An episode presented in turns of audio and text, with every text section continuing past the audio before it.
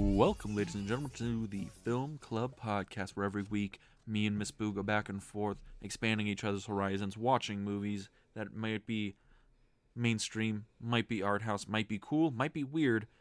Welcome to the Film Club. Boo, how are you?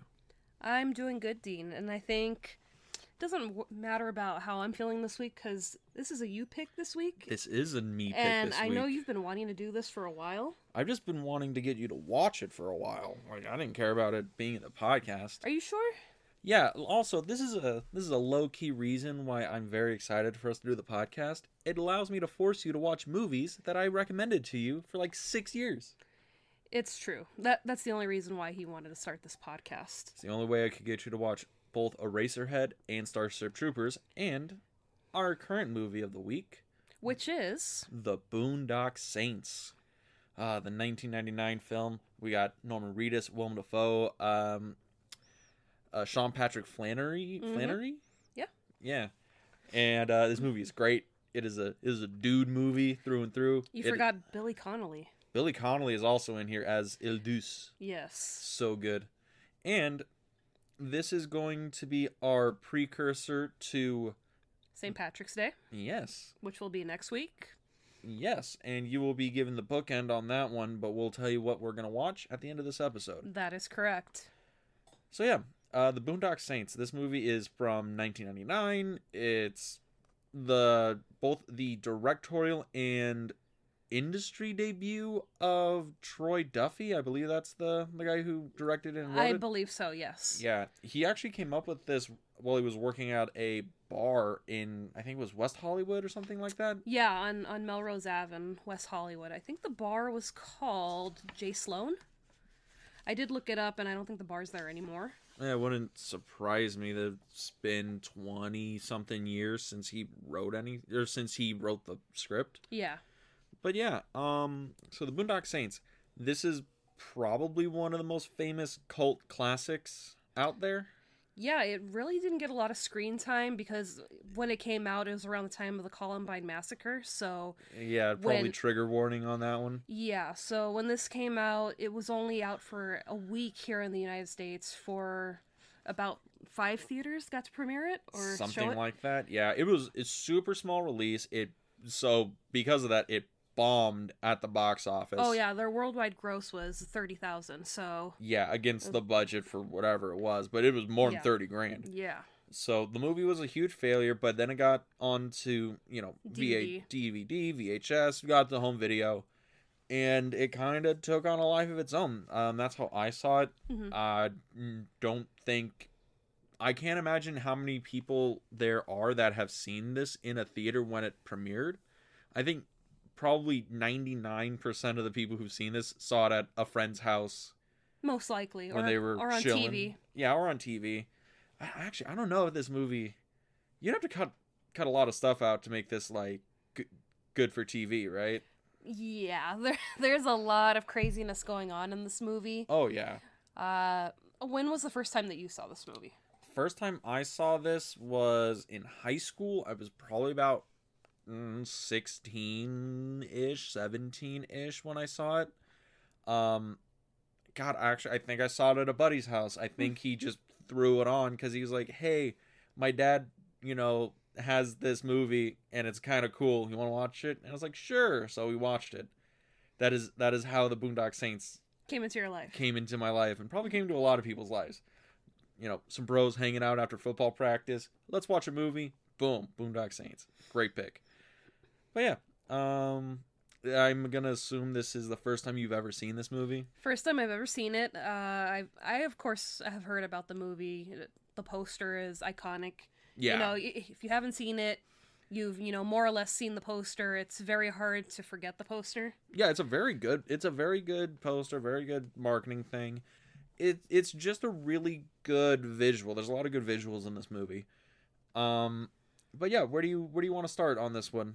I kind of brought the movie to the table. So, you got any questions, thoughts, opinions you want to You did bring it to the table, but you did have a question for me before we started recording. You wanted to know if I liked the movie, Oh, and yes. I wouldn't tell you at all. Yes, that is uh that's the thing. Usually when I, you know, pick you up when we're, you know, getting food before these I ask you the usual thing. Oh, did you like the movie? What's going on? Things like that. And usually you'll tell me, oh yeah, I kind of liked it. Eh, it wasn't my cup of tea. But this one, you refuse to give me any information on. So I can only assume you hate me and this movie like Starship Troopers, which Starship Troopers is a masterpiece. Well, we're not going to talk about Starship Troopers, Movie's a masterpiece.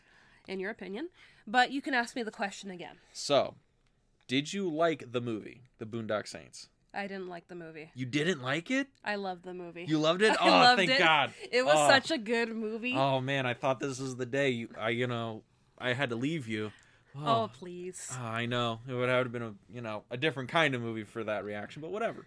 No, no, I love this movie. I didn't expect it to be as funny as it was. Oh yeah, this movie's hilarious. I thought it was a good balance of violence and humor. hmm So, I mean, again, it's a brand new movie for me, so I didn't know what to expect. You're, you're going in kind of blank on this one. I'm going in very blind on this, and yeah, it was just a fun trip the whole way through. Oh yeah. Um, did you do?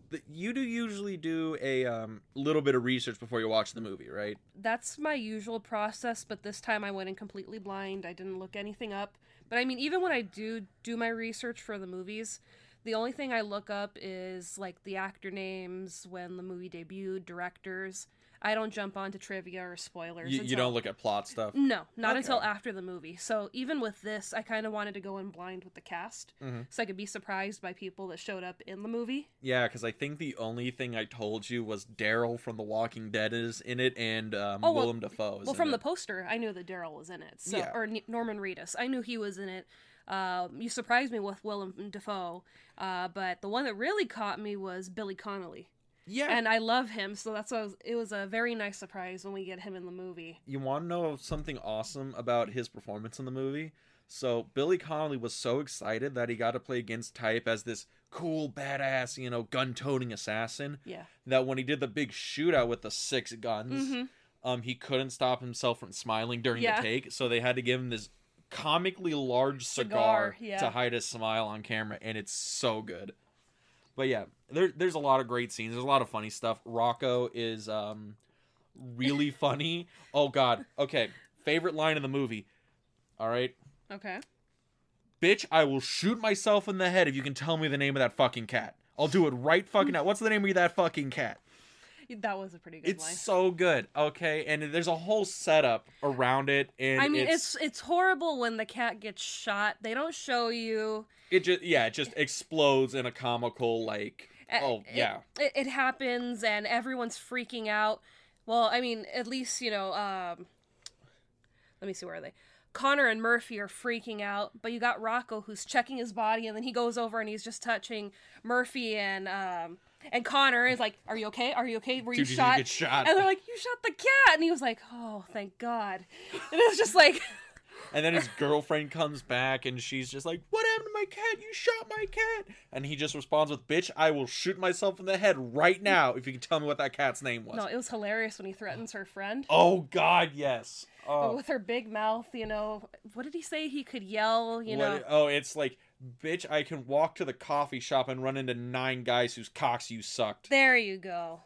Yeah. So that is the kind of vernacular. I, I should we should probably have put a censor warning on this, but whatever. Yeah, it's gonna get very graphic in Yeah. this episode. So the vernacular in the movie, the dialogue, the jokes, the gags, everything is ultra violent. Yes. And it's this is the kind of movie that if it came out now, somebody would probably get canceled. Oh yeah, there was a lot of language in there that I was like, "Whoa, you can't be saying that." But I oh was like, god, what is oh when um when he's telling the joke to um, Papa Joe. Yeah, or Uh, or when Willem Dafoe is like lying there and the guy, you know. Yeah, that was uh, again. I I don't agree with the word that he used in that scene, but the, You the part- laughed, didn't you?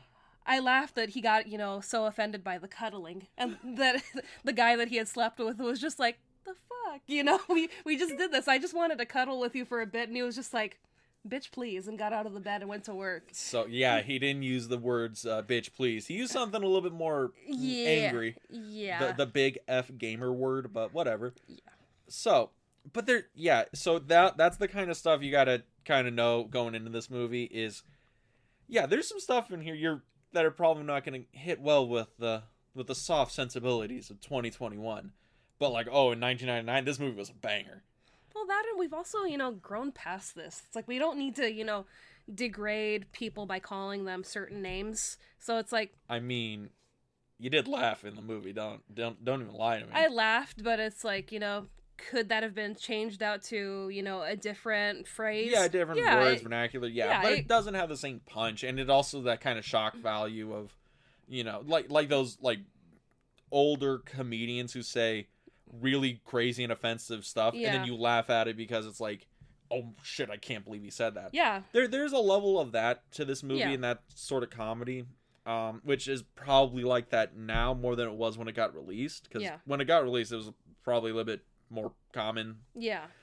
but besides the point let's actually talk about you know things that matter like performances and and, and story and stuff because this I'm gonna- movie's great i know you love talking about performances, so I love Rocco in the movie. oh yeah I, I think he did such a great job performance wise. you want to know the yeah and the best part is basically the the writer director troy duffy was like yo rocco you want to be in my movie and he's like yeah sure all right cool you don't really have to act just kind of be yourself. do stuff yeah it, it it's so funny that and rocco just comes off as the definition of like a 30 year old teenager Yeah. Hasn't really figured it out. Still kind of, you know, tripping over life. he's worked as like a bag boy for the mob for like 18 years And he thinks he's finally getting his big break into the family, into the business. And no, it's just. They, I don't even know were they. That's I've seen this movie I don't know a dozen times and I still like miss that. Is it a thing where they were like, oh, we don't like Rocco anymore, so we're gonna throw him in there so he dies, or are they like, yeah, no, Rocco's kind of expendable. Yeah, we'll see if he can do it. Like, were did they I'm- expecting him to succeed, or they were on Uh, purpose just trying to get him killed? I'm not sure either. It, it could go both ways. It could be they set him up for a kill, or they really didn't expect that many people to be in that room. Yeah, so th- this comes to the whole like story crux of the movie and Rocco's thing, but we'll finish talking about the performances and the characters a little bit Yeah. more. So we have Rocco, hmm the the sad sack who he's the funny guy. Like that's what everybody calls him. He's he's the funny guy. Especially when he loses it, and he's like, Oh yeah. "What? you- I'm Rocco the comedian, or funny guy Rocco when he's having his speech after he shoots the bartender." oh yeah. Look at me, funny guy, fucking Rocco. Bang bang bang shoots the bartender and he just keeps yelling at him as he's shooting him and it's great. Yeah, every time Rocco just finally snaps is just funny. It's always funny. And then, you know, he of course goes to his friends Connor and Murphy, and they're like, you know, did anyone see you? Because you know he has a shooting, you know, prime time, middle of the day in a cafe, and he goes, I could have put up wanted posters of myself, and it's like, yeah, you know, there's there's shootings, and then there's this guy that goes into a cafe and just Just lights it up. lights it up and tells people his name at the same time. So Yeah. it's a thing. That's that's kind of the the the gimmick there, right? Yeah. Rocco is somebody who is so on the opposite end of uh the the brothers Yeah. that it, it's it's weird how they come together because the MacManus brothers they're really good at this Yeah. And I don't know and it's not really elaborated onto why they're so good at this like there's no hint of them having any like military experience or them No. being you know criminals it's just oh they're these two Irish brothers who work in a meat packing plant and they just happen to be really really good at killing scumbags And I mean, when we first meet the brothers, it's in a church service. Yeah. They're at yeah, they're at a big Catholic church service, which you're Irish, so that happens. Which, spoiler, that wasn't a Catholic church. It was a Lutheran church. That's right, because because because the Catholic churches in the area, you know, of course, when they were being scouted for the movie, read the the, the prompt of the script, and they're like, "Yeah, you're not shooting this in our church." you're like, nah, nah. I wonder if the church was under the assumption there'd be a shootout inside, and they were like, no, I, I or, think it was or just was it legitimately we don't want to be tied to this? I- exactly. I think that's probably what it was. this probably yeah, that probably is what it is. or a little of both, because you know you don't want people destroying your church, and meanwhile your church putting out that message. I mean, look, if let let's be honest here, how many Scorsese movies have really like thick Catholic imagery and are about whacking dudes? Yeah, So Almost you all of them. Yeah. uh, literally all of them. But, Yeah. you know, that's besides the point. yeah. Guy makes a movie about Japan and it's all about Catholicism. Mhm. Is Scorsese. But this is not a Scorsese movie. This is a Duffy movie. This is a Duffy movie. And yeah. So we have the MacManus brothers and they're these really just all, like working class stiffs who just happen to be really good at killing people and they're funny and they're also uber Irish. yes, they're very They're Irish. super Irish even for Boston.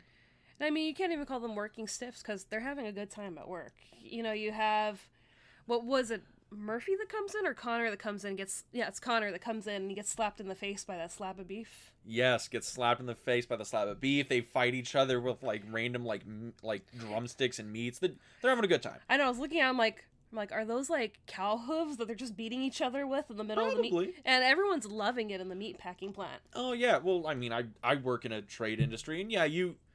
It's a bunch of dudes hanging out in a in a warehouse. Yeah, you're gonna do dumb shit to pass the time. I don't think you guys are gonna hit each other with steel though. No, but you know, sometimes, you know, you throw a football, and sometimes it explodes on a plasma cutter. Don't worry about it. Things happen. Ooh, we might have to cut that out of the episode. Oh, nah, it'll be fine. It's great. My job is awesome. But back to the point at hand. But yeah, so we have the MacManus brothers, we have Rocco, and they're, you know, the MacManus brothers are super efficient at what they do. They're almost ridiculously lucky Yeah. in terms of the situations they get in and how they get out of it. And then you have Rocco, who is, man, this is gonna be so cool. It's like we're in a movie, man. uh, and and then you also have Mr. Willem Dafoe, Yes. the FBI agent, Paul Smecker. Paul Smecker. That name, oy vey, who is hot on the trail of the MacManus brothers and Rocco, because the MacManus brothers and Rocco they team up to go kill schmucks. Yeah. and oh god now you just told me his name and i knew his name before this and i forgot his name. Willem dafoe's character. Paul Smecker. Spe- yeah smecker. He does the whole thing where oh i'm gonna i'm gonna hot on your tails on this and he is a he is a character and a half Oh, oh, very much a character. So I wasn't expecting that. I thought I'm like, oh, we're probably gonna get a serious William Dafoe. I'm like, no, he he came through and Will Willem Dafoe, seriously, that man walks in and he's like, "I'll have my scenery with a side of beef, please." Like that guy chews scenery like, oh. no, he'll Like- have a ah. cafe latte with a twist of lemon and sweet and low. so good, so good.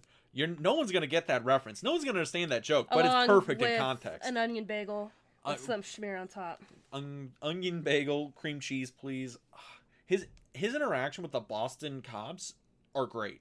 Mhm. Willem, Willem Dafoe is like amazing in every movie I've ever seen him in, I and mean, he's at top form here. I mean, when we first meet Paul Smecker in the movie, the Boston cops are on the scene of a, a murder.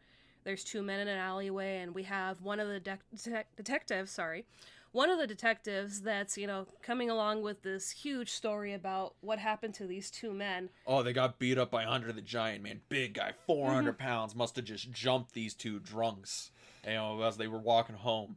And the other detectives are just kind of looking at him like, you know, there he goes again, you know, spouting off his stories. Mhm. And his, you know, oversized leather jacket. That thing was like four times bigger than he was. Look, let's be honest here. There, there's a theme in this movie about sweet jackets. The sweeter the jacket, the better, the better you are at killing schmucks. I don't know. If I'm going to talk about anyone that was dressed in this movie, it was the brothers. I love the way that they dressed in the movie. The the matching black trench coats. Oh, coats, yeah. you know, the, the turtlenecks, the, you know, just a simple black tee. It works. yeah, simplicity, people, Yes. simplicity. Uh, height of style, and But also again, you want it- Billy it- Connolly's hat. Don't lie, you don't. You don't lie to me. You want Billy Connolly's hat. It's a pretty nice hat. It's a good hat. So yeah, we have the whole the whole spiel with um Smecker and He shows up to the, the scene of the murder, and, you know, the chief of police is like, okay, you know, the FBI's here, and he's going to take over. And I'm, I'm thinking, you know, okay, he's going to examine the bodies. No, he pulls out the headphones, puts on a CD, and, you know, uh, music music from La. Boheme comes on, and he is, you know, practically dancing in that alleyway, but he is reliving the murders as they happened. Mhm. and he's just a genius. You know, he's you know, hey, you know, checked under the body for a round, checking that trash can, you know, checking that roof for leaking water. And it's just like, my God, he's brilliant. He unfolds the entire the entire crime scene like to a T, and then we also find out that he's also a very um foul-mouthed uh anti um gay person who is also Oh, very gay himself Yes, he is. uh and a cross-dresser and We'll get to that because there's because I like man- that scene. I really like that scene. Willem Dafoe is playing all sides of this character's Oh, yeah. coins. It's so good. But speaking of that scene in the alleyway, those headphones, they weren't just headphones, they were um, earplugs. Oh, for all the like explosives and all that. yeah, stuff, because gunfire. in this movie, they don't do like reenactments. They'll show William Dafoe in the middle of these firefights. and he's like explaining what's going on, Yeah. and it's I love the scene Yeah. at what is it when he's doing it, doing it near the end where it's With the- Rocco when he's he's right with them when um, the brothers and Rocco they're in a firefight and William Dafoe's with them and he's right next to them and he's just and he's doing, finger, guns, mimicking and he's moving and it's just it's very it's very much like a dance. Yeah, It's like you could set music to that and it's like watching a ballet. they did set music to it. The classical music goes Yeah. with it. It's there's really like hauntingly beautiful imagery in this, and like the sound and the music works so well with the imagery. This is a really like top notch movie. Well, what I meant by music was you could like get rid of the sound effects of like the guns going off and just set it to music and them moving is like a ballet on its own. It's Oh, yeah. it's uh, it's great. Oh, it, it's it's amazing. So yeah, so there those are our cast of characters. Um, let's get into a little bit more of the story. I, we already spoiled like half the fucking movie at this point. So a good we'll- movie. It's a very good Sorry, movie. guys. Yeah, we'll get into a little bit of like the story and all that stuff, but like, yeah, the basic plot: these two Irish brothers, their friend Rocco, and the FBI agent Smecker, and how they all coalesce. So the Irish brothers, they find out that it's they get an epiphany, a call from God to Mhm. go and kill all the evil and treacherous peoples in their city. And Rocco is was a bad man for the mob for like Yeah. 18 years, so he knows everybody. He's also friends with them, and the mob guys kind of set him up to get whacked. So Rocco's like, "Hey mm-hmm. guys, if you need somebody for this mission, I'm you know, down. I'm down. Like, I don't like these guys. They tried to have me killed. So I can basically tell you where everybody is, where they hang out, what they're doing. I can find everyone for you. And Smecker is hot on their tail. He's tracking them down, putting together all the clues. And it's it's great. And then, you know, great action scenes, super funny dialogue, ridiculous black comedy moments across the board. Yeah. And that's the movie.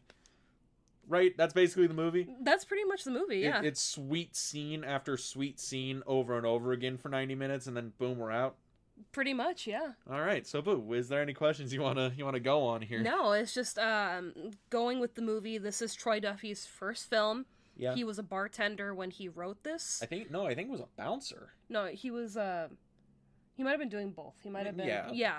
Because I know he was working in the bar. I saw he was a bartender. Could have been a bouncer too. So, so he would write the script for this during his breaks, and I guess he was inspired to write the script because where he was living at the time, he saw uh, a drug dealer stealing from a corpse Hmm. that was across, you know, from his hallway.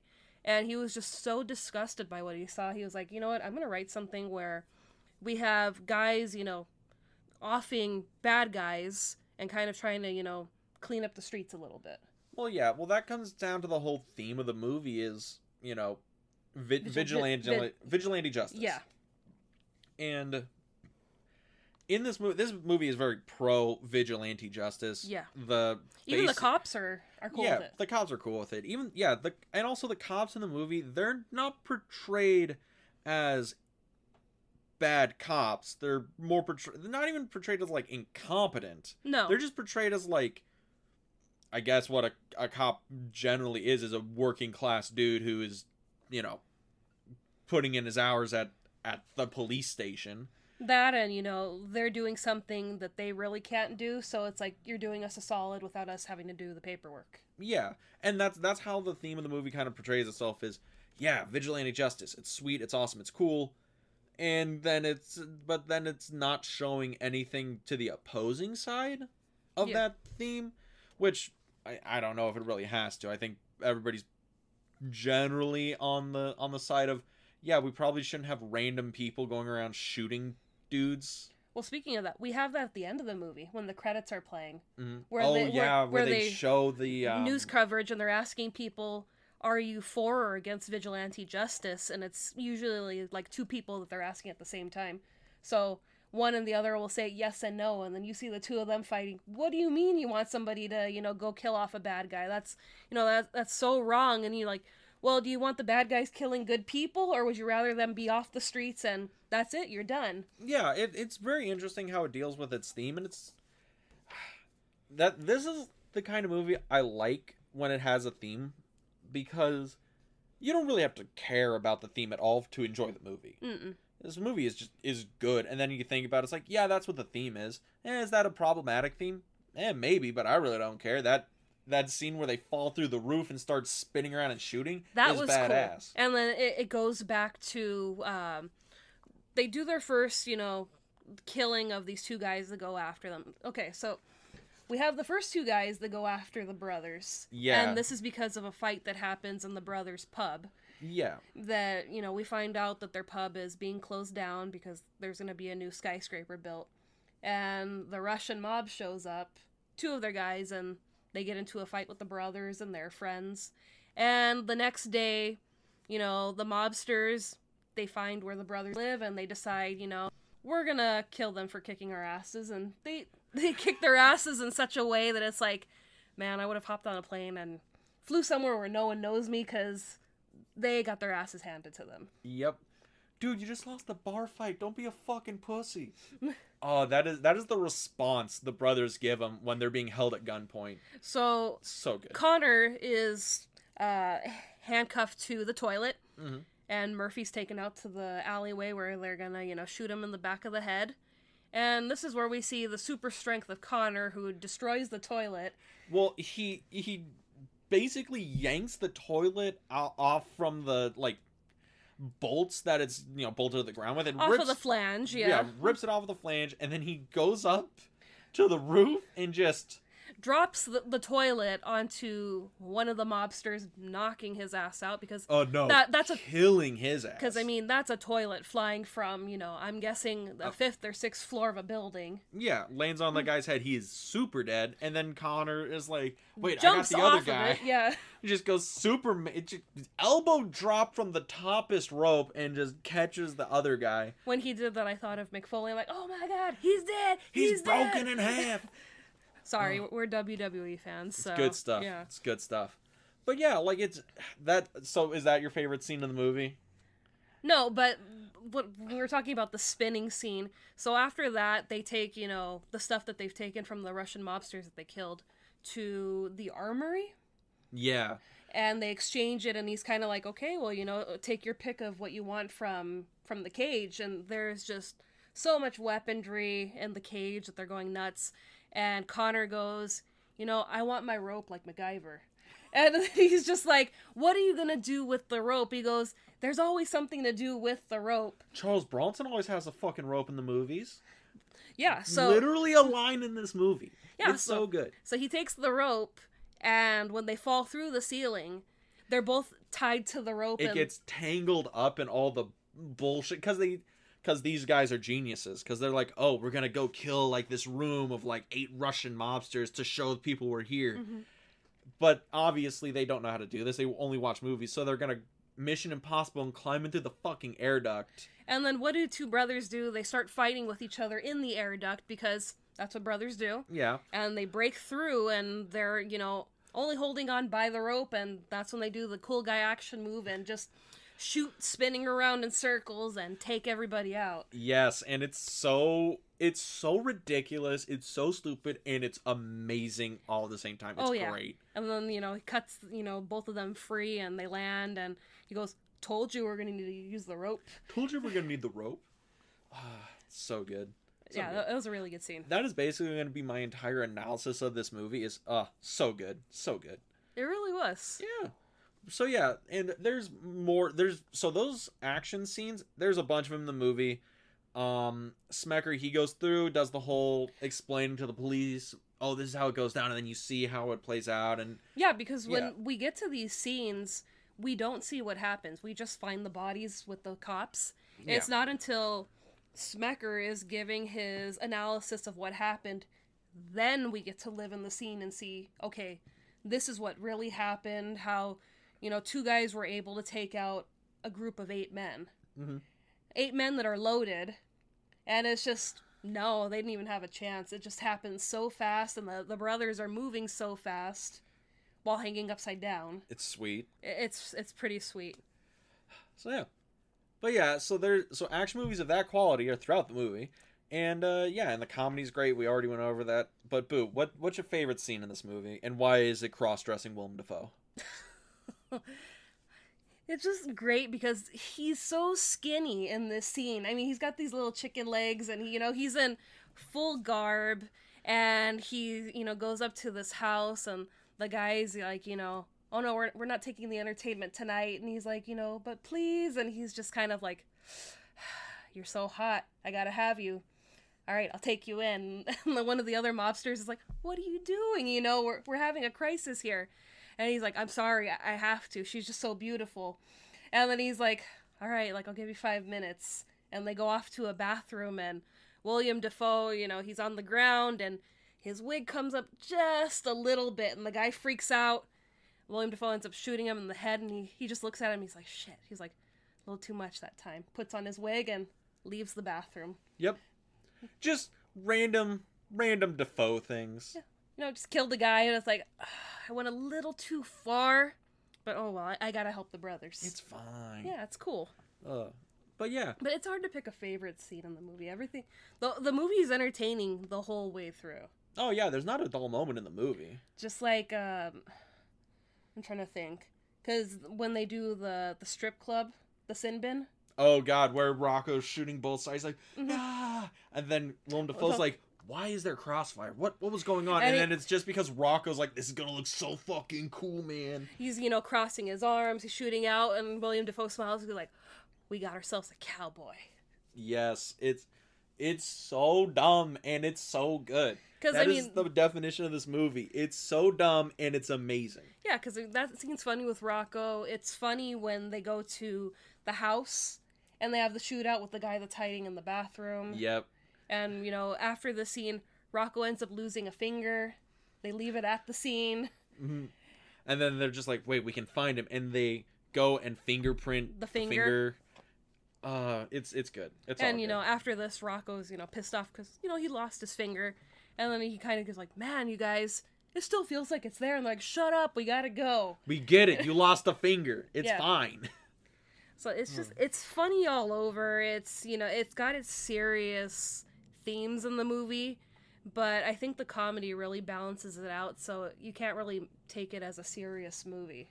No, you can take it as a fun movie. There's Yeah. some there's a little serious bits in it, but let's let's be honest. You're watching this movie to have a good time. Yeah. So And boo, I really thought that we were watching, you know, like a, a thriller. Um, like a crime movie. Like yeah, I y- thought that's what this was, and I was Mhm. like, I wasn't expecting to have this much fun in the movie. Oh yeah, it's super fun. So boo.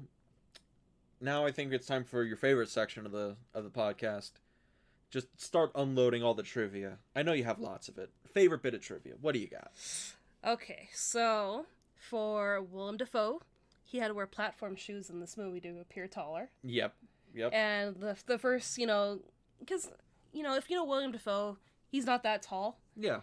But the first, you know, chance that we see that he's wearing the platforms is in the alleyway. He Hmm. bends down and you can see a little bit of heel on his shoe. You, you see the his The- like the six wedge. inch platform. So I thought that was, you know, kind of cute. I was like, oh, he had to wear, you know, platform shoes. Uh, people that they considered for uh, Paul Smecker, Mhm. Willem Dafoe's character, was Patrick Swayze, De Niro, Ke- Sir Kenneth Braun, and Kevin Spacey.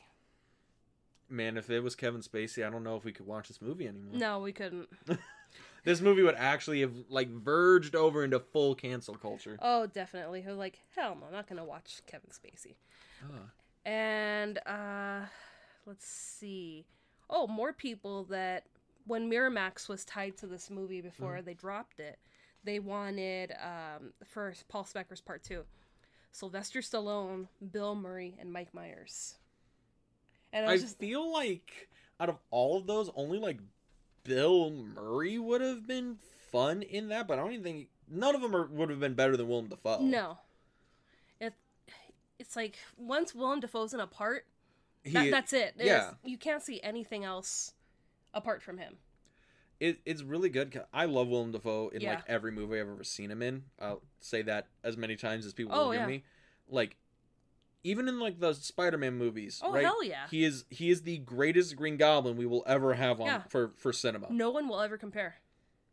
It's so good. And people are like, "Oh, this guy's just chewing scenery." I'm like, "No, No. this is an mm. actor working his ass off for that paycheck." He right? deserved an Oscar for that role. so good. He deserved an Oscar for The Lighthouse. Also, everybody watch The Lighthouse. I'm gonna make Boo watch it at some point. I'm gonna I, surprise I've her. been wanting to watch it. I'm waiting to do it for the podcast so I could be really surprised. Oh, oh, surprised. Boo. It's it's gonna happen soon. You don't gotta worry about it. Maybe I- not I- this week, maybe not next week, but soon. And for the rest of your life, you're gonna enjoy the lighthouse. Okay, Bogey. So back to the trivia. For one of the roles of the brother, Duffy flew out to New York to offer it to Ewan McGregor. Okay. He- Okay. He, doesn't say which one. I could probably see him being more of the Connor Probably. than than uh, Murphy. But I guess what happened was when they were hanging out in New York, Duffy got drunk and they started fighting about uh, the death penalty. yeah. and Ewan McGregor was just like so done with him, and he's like, you know what, I I rescind, you know, taking this role. And Miramax was like, dude, you, you lost McGregor. Yeah, we're, we're dropping the movie too. That feeling when the guy who is going around and has to deal with these actors used to work minimum wage at a bar, you can tell in these interactions here. Yeah, Well- because when the the movie's you know beginning, the the opening credit, I didn't recognize the the movie house, Mm-hmm. and I was Oh, just Foundation or no, it's Or fa- franchise. Franchise. franchise. Pictures. There you go. And I was just like, like franchise. I've never heard of that before. That's one of that. Okay, franchise pictures. That's one of those um, production companies that you hear about, where usually they're only doing like direct to video or like super small movies. They're Yeah. usually not doing big blockbuster movies. They're the um. They're the direct to video kind of kind of production houses. Yeah. I'm not gonna talk shit. I'm you know I am gonna talk shit about them because they withheld a shit ton of money from everybody for like two years for this movie. So yeah, I don't even think they're in business anymore. So whatever. But luckily, this movie was still made, Mhm. despite how small the the film house was that it came out of. So you know, I'm I'm grateful that we did get this movie eventually, Yeah. even if it was a small release in the beginning. Only 32 days to shoot this. That sounds about right for something like this. I mean, it's a little tight, but especially for a first-time director. First time director, and as elaborate as the the shootouts are, Mm-hmm.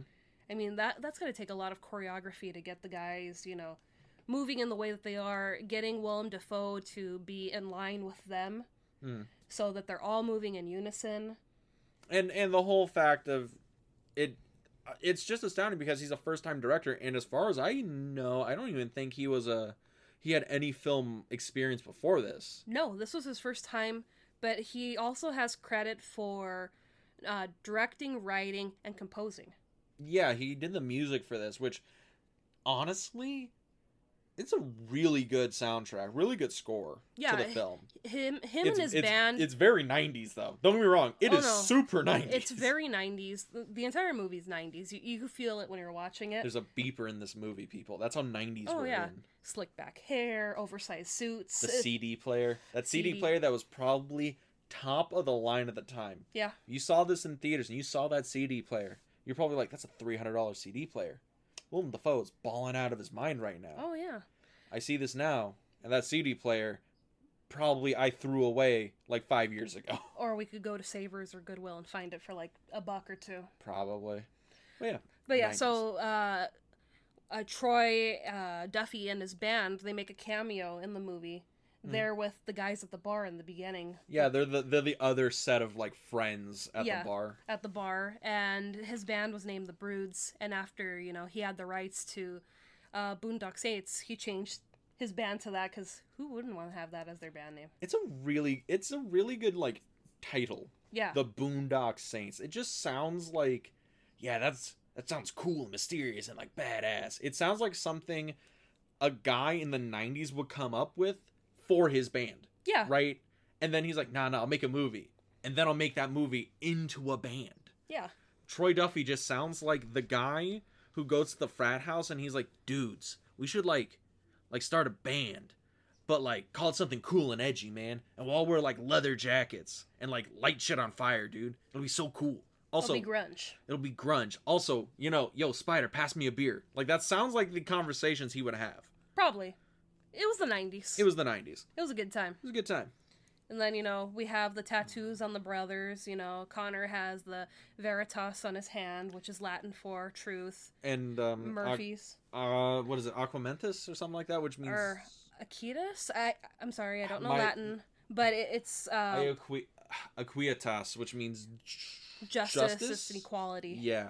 Sorry, I, I actually know a little bit of Latin, but I'm uh You're a little rusty. I'm really rusty. All right, I'm a very very uh bad Catholic. So it's like I, I kind of, you know, apart from them, you know, killing off the bad guys, I kind of like how they go into their culture and other cultures where, you know, after they kill these bad guys, they put the coins over their eyes. They do the full spiel, Yeah. like uber traditionalist Catholic. They say um, the prayer. The you know the prayer, the coinage, all that stuff. Also, um, I will point this out. Yes, these two gentlemen are playing Irish characters, and their Irish accents in the films are suspect at best. Let boo, you you can be honest. Norman Reedus's Irish accent is a little, like mine's mine's pretty bad. I'd, I'd like I- to think I'm, I'm not saying anything. I love Norman Reedus. I ah so that just means yes that uh, accent is sus. So I love him. I understand. You just like you know Daryl from The Walking Dead. We understand. And Norman Reedus. Yes, we get it. But yeah, so there there's um some fun bits about that. Well, you know, I They also say the F bomb 246 times in the movie. well fuck me. Well, well, the F bomb and variations of it. So yeah. So oh fucking a man. can't fucking believe it. And I think with that, Oh, I do have one. you got one more. Got I- one I more got before we hit the one wrap more. up. Yes. So, when they were still looking for the roles of the brothers, apparently they offered it to Mark Wahlberg, and he turned it down for Boogie Nights. I mean, I I, if you're I gonna knew turn down a movie, I knew you weren't going to be able to contest too much because I know how much you love Boogie Nights. well, Boogie Nights is a really good movie. Have you ever seen it? Haven't seen it. Ooh, we're gonna watch Boogie Nights. It has a it has Mark Wahlberg's comically large rubber penis in it. Yeah, I, I remember you comically talking about that. Yeah. Uh, so yeah, Boogie Nights. But I think that's about hits us to the end of the episode. A little wrap up for the Boondock Saints, boo. So overall, good flick. Great flick. Great Two flick. thumbs up. Two thumbs up over here from the film club. Highly recommend it. Finally, I showed Boo a guy movie that she actually liked. There's guy movies that I like. It's just Yeah, but you hate Starship Troopers. You hated Harold and Maude. You hate all my movies. Why do you I never me? said I hated them, but you know, out of Starship Troopers and this guy movie, I'm gonna go with this one. Uh-huh. It's It funnier. It's you know edgier. It's got cooler kills than you know a big you know ant thing shooting out of its ass and destroying and destroying all of Argentina. So I was like, yeah, I'm I'm gonna take you know the two Irish brothers taking out the bad guys. And that will wrap us up here at the Film Club podcast. so yeah, Sorry, I don't mean to crush one of your favorite movies. my dreams. So yeah, there you go. Um, Boondock But- Saints, great flick. Boo. I, I have a question. hmm Is part two just as good as the first one? Oddly enough, I've never been able to see part two of the Boondock Saints. Really? No, not not because it's like lack of trying. It's just I've never gotten a chance to see it. Hmm. Mm, I know the you know sequel came out a couple years after the first one because I know like a Didn't it come out like 10 years? yeah a years? significant amount after the first one and to my understanding it's like a pretty good sequel it's not as good as the first one but i've, I've never seen it so i can't really judge it Well, I mean, Um, uh, and usually when a, a sequel's distance between its original is like 10 years 10 plus i just kind of roll back on that i'm just like i'm gonna let that one lie i don't i don't need to i don't need to see that I'm kind of interested. I might watch it. I'll let you know because I mean the the ending of this movie, I don't know how you can beat it. It feels good. It feels like oh, this is gonna lead into like a whole series of movies. It's gonna be a great franchise, and then five theaters later, eh, not not happening. Yeah, because I mean I knew that there was a sequel of this movie, and then seeing you know how long it was between the first and you know the sequel, I was like, wow, that's a long time to jump from first movie to second movie. So Oh yeah, well, it because it made all of its money from its like cult status. yeah, from know. its DVD and VHS, you know, sales because there really wasn't any theater sales. yeah, But yeah, I really liked the movie. Good pick. yay. And now, Boo, it is time to spoil what your pick is for the bookend of our St. Patrick's Day week. So you know, Dean is very much Irish. Yes, I'm very Irish. My middle name's Patrick. It is. So this month we're kind of, you know, sticking with the theme of, you know, Irish movies. And for me, to bookend St. Patrick's Day this year, Mhm. I am going with the movie Luck of the Irish. Not the Tyrone Power movie, the Disney Channel movie. Yes, this is this encapsulates our movie tastes. I bring in this really weird cult movie from the '90s, and you're like, but the Disney movie from the '90s though. I mean, it's a great movie. It's gonna be good. It's gonna be good. I haven't seen that movie in like 15 years. And it's celebrating its 20th anniversary this year. My God. So be prepared next week. We're going back to the Disney Channel. When the Disney Channel is still good. Oh my. Well, I guess that wraps us up here at the Film Club, everybody. Yeah, if you want to follow us on social media, you can find us at the Film Club Podcast on Instagram and Facebook. And if you want to listen to us on a different platform other than the platform you're on right now, you can find us on Anchor FM, Spotify, Apple Podcasts, Google Podcasts, and just about any website that plays podcasts. Do you want to plug your channels? Um, yeah, I think I can do that. I can make an attempt at it. All right. If you want to listen to more of Dean ramble on, you can listen to me on my other two podcasts, Too Obscure for TV and the Double Feature Podcast. Both of those you can find the exact same places Miss Boo mentioned our podcast, but you can also find us on the YouTube channel In the Frame. And uh, yeah, it's all fun. We'll see you next week at the Film Club. Peace.